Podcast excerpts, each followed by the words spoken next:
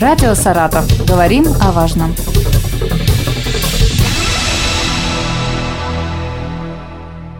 Здравствуйте, у микрофона Артём Столяров.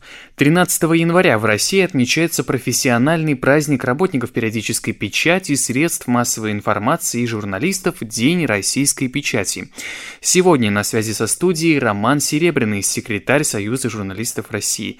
Роман, здравствуйте. Поздравляю вас с профессиональным праздником. Добрый день, Артём. Поздравляю вас и вашу аудиторию с нашим профессиональным праздником. Спасибо.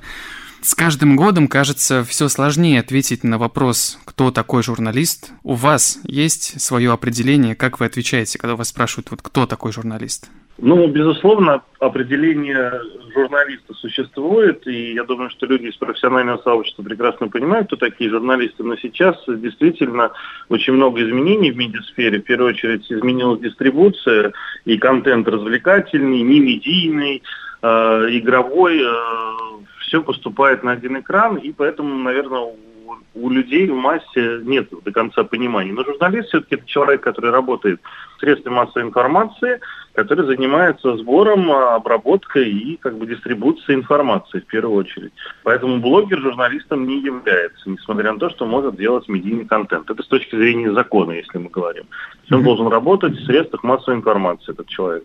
А если по принципам работы журналиста, то здесь, мне кажется, все еще понятней, в принципе, это работа с фактами, анализ этих фактов, переработка их в доступную для целевой аудитории материал. Поэтому игровой и развлекательный контент в это не очень вписывается.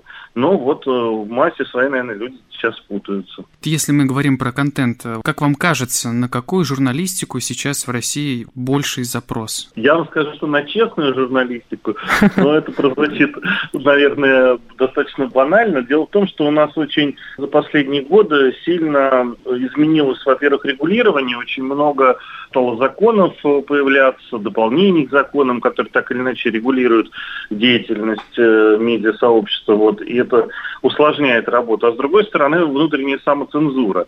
И поэтому хочется журналистики, мне кажется, и у людей такой есть запрос, который бы отвечала вызовам и проблемам, с которыми люди сталкиваются. А у нас по разным причинам иногда такие вещи почему-то в свет не выходят. А в основном из-за каких проблем? В основном, я думаю, что из-за самоцензуры. То есть, да, у нас есть запрос на позитивный контент, но это запрос локальный после пандемии, он такой во времени, скажем так, сформировался, за последние несколько лет. Потому что люди устали от негативного контента, и понятно, что они хотят позитивный, и, в принципе, надо уметь рассказывать о хорошем, а не только аккумулировать негатив. Но в то же время надо не уходить от проблем существующих и разговаривать конструктивно о них, и разговаривать в медиа. А у нас, к сожалению, особенно если брать локальные СМИ, этого не происходит, такой достаточно отчетного вида контент, именно из-за, может быть, отсутствия опыта работы с проблематикой такой, или скорее из-за такой внутренней самоцензуры. И получается, что люди идут в блогосферу, потому что там эти вопросы поднимаются. Только они поднимаются не исходя из фактов, а исходя из эмоций. И получается, что это соединение в умах людей приводит их к путанице, где журналистика, и чем вообще кто должен заниматься, и к непониманию реальности. Мне кажется, сейчас такие сложности. Не могу говорить за все регионы. К примеру, есть факультет Институт филологии и журналистики, где люди получают профессиональное образование журналиста. Но студенты сталкиваются с такой ситуацией, что среди преподавательского состава практикующих журналистов нет. Видите ли вы в этом проблему? По вашему мнению, не окажется ли, что после получения диплома выпускник просто будет не готов работать по профессии? Но существует практика. У меня регулярно приходят на практику ребята из разных совершенно вузов, не только из московских. И действительно оказывается то, что они совершенно оторваны от реальности, и теория и практика – это вещи разные. Профессии познаются на практике. Но у вас есть практически, я так понимаю, площадки для создания подкастов, для ведения аккаунтов в соцсетях. Это хорошо. то есть все равно вы видите обратную связь, живую обратную связь, есть она, нет, есть ли прирост аудитории, что хочет ваша аудитория, какой контент, как его перерабатывать. Поэтому, в принципе, я всем говорю, что с третьего курса надо начинать работать. И если человек хочет войти в профессию, то с третьего курса, когда ему становится более-менее поспокойней, вот, потому что первые два это достаточно такие напряженные курсы, а дальше уже надо готовиться к диплому. Надо начинать работать. И надо идти на практику, пытаться там задержаться, тогда у человека все сложится. Ну и потом, я вам скажу такую странную, наверное, вещь, но нам не надо столько журналистов, сколько выпускают разные факультеты в нашей замечательной стране. Но нам не надо столько журналистов, реально. Потому что, как раньше, изданий было, наверное, да, совершенно там в разы меньше. И журналистов, которых люди знали, было, соответственно, по пальцам, можно сказать, пересчитать. Сейчас каждый, кто два слова сложил в предложение и что-то опубликовал в Инстаграм, считает себя журналистом. Но это не так. И поэтому все равно люди, которые, как бы сказать, доходят до профессии через практику, они заметно, они видны, они находят себя, и, собственно, в этой профессии, и в редакциях, и в изданиях. А те, кто просто получил диплом, они, наверное, идут какие-то другие смежные, может быть, ниши, там, пресс-службы, пиар, еще куда-то. Сейчас, тем более, эти направления во многих вузах объединены. Да, но плюс еще имеет место конкуренция. Сейчас с развитием различных технологий идет конкуренция даже не только между самими СМИ, но и даже между площадками, на которых СМИ публикуют свои материалы. Что вы думаете по поводу того, что конкуренция стремительно развивается? Смотрите, конкуренция, да, действительно. Во-первых, в медиа конкуренция – это нормально, и вообще в творчестве, но если мы говорим о конкуренции площадок, то это безусловно. И здесь ситуация такова, что, скажем, если брать соцсети, то это поле для эксперимента. Если вообще говорить о медиа, то и о журналистах, то надо постоянно развиваться и учиться. Поэтому это в продолжении темы с практикой. Вы заканчиваете вуз, даже если у вас была практика, все время появляется что-то новое. Новые возможности дистрибуции, упаковки контента. Сейчас развивается VR, дополненная реальность. И с этим всем надо постепенно уметь работать, уметь написать бота и запрограммировать ИИ для того, чтобы тебе это что-то делало, помогало как-то в работе. Есть какие-то простые вещи, которые, в общем-то, надо уже осваивать, которые не имеют отношения, казалось бы, к гуманитарным наукам, но гуманитарным профессиям, но тем не менее это сейчас все присутствует в журналистике. Поэтому конкуренция – это нормально, и здесь важно осваивать новые площадки, работать с целевыми аудиториями на тех площадках, где они привыкли получать информацию, потому что идет колоссальная борьба за внимание, секунды, и если человек не заинтересовало, он перематывает, ему в это время может кто-то позвонить, написать, и поэтому в этой борьбе за внимание нужно уметь, сохраняя принципы профессии, в то же время упаковывать ту информацию, которую ты сейчас делаешь под свою целевую аудиторию, так, чтобы это все не было проскроллено, а чтобы это попало под клик, под внимание этой целевой аудитории. И здесь, конечно, это зависит от многих факторов, и от площадки, на которой ты делаешь, и от таланта и умений людей это упаковывать.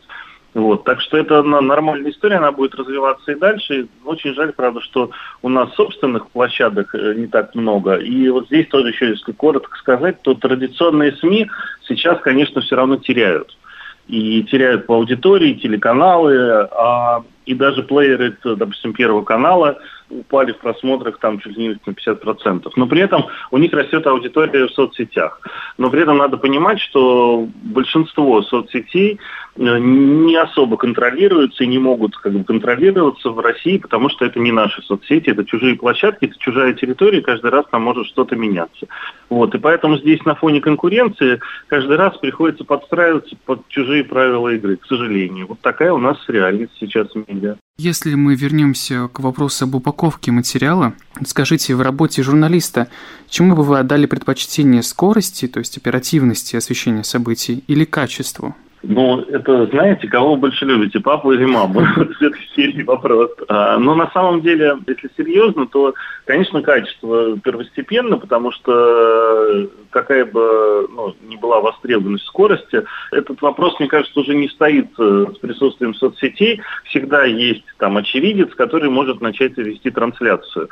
Но задача журналиста не просто демонстрировать происходящее, а анализировать и интерпретировать для своей аудитории, перерабатывать делать этот контент, добывать факты. А на это нужно время. Соответственно, если мы жертвуем качеством контента ради скорости, то мы можем получать достаточно такой шляпный, извините, контент, который в итоге будет только обманывать и отталкивать аудиторию. Даже есть тренд в некоторых странах на так называемые медленные новости, когда прежде чем новость опубликовать, она публикуется с задержкой, и сначала с группой верных, так сказать, читателей обсуждается это в соцсетях, в каком ракурсе и как надо интерпретировать ту или иную новость, чтобы это было интересно именно этой вот локальной аудитории. Поэтому я за качество больше, чем за скорость. Ну и в завершении, какие качества журналиста, на ваш взгляд, сегодня наиболее важны? Знаете, у нас есть книжка «5 советов молодым журналистам разного возраста в Союзе». И там разные люди давали советы. Я могу сказать, что мне кажется, что надо, первое, очень четко уметь работать в коллективе, потому что журналистика все-таки, несмотря на то, что это творчество и индивидуальная такая профессия, все равно вы работаете в коллективе. И это вы не блогер, хотя там тоже есть коллектив.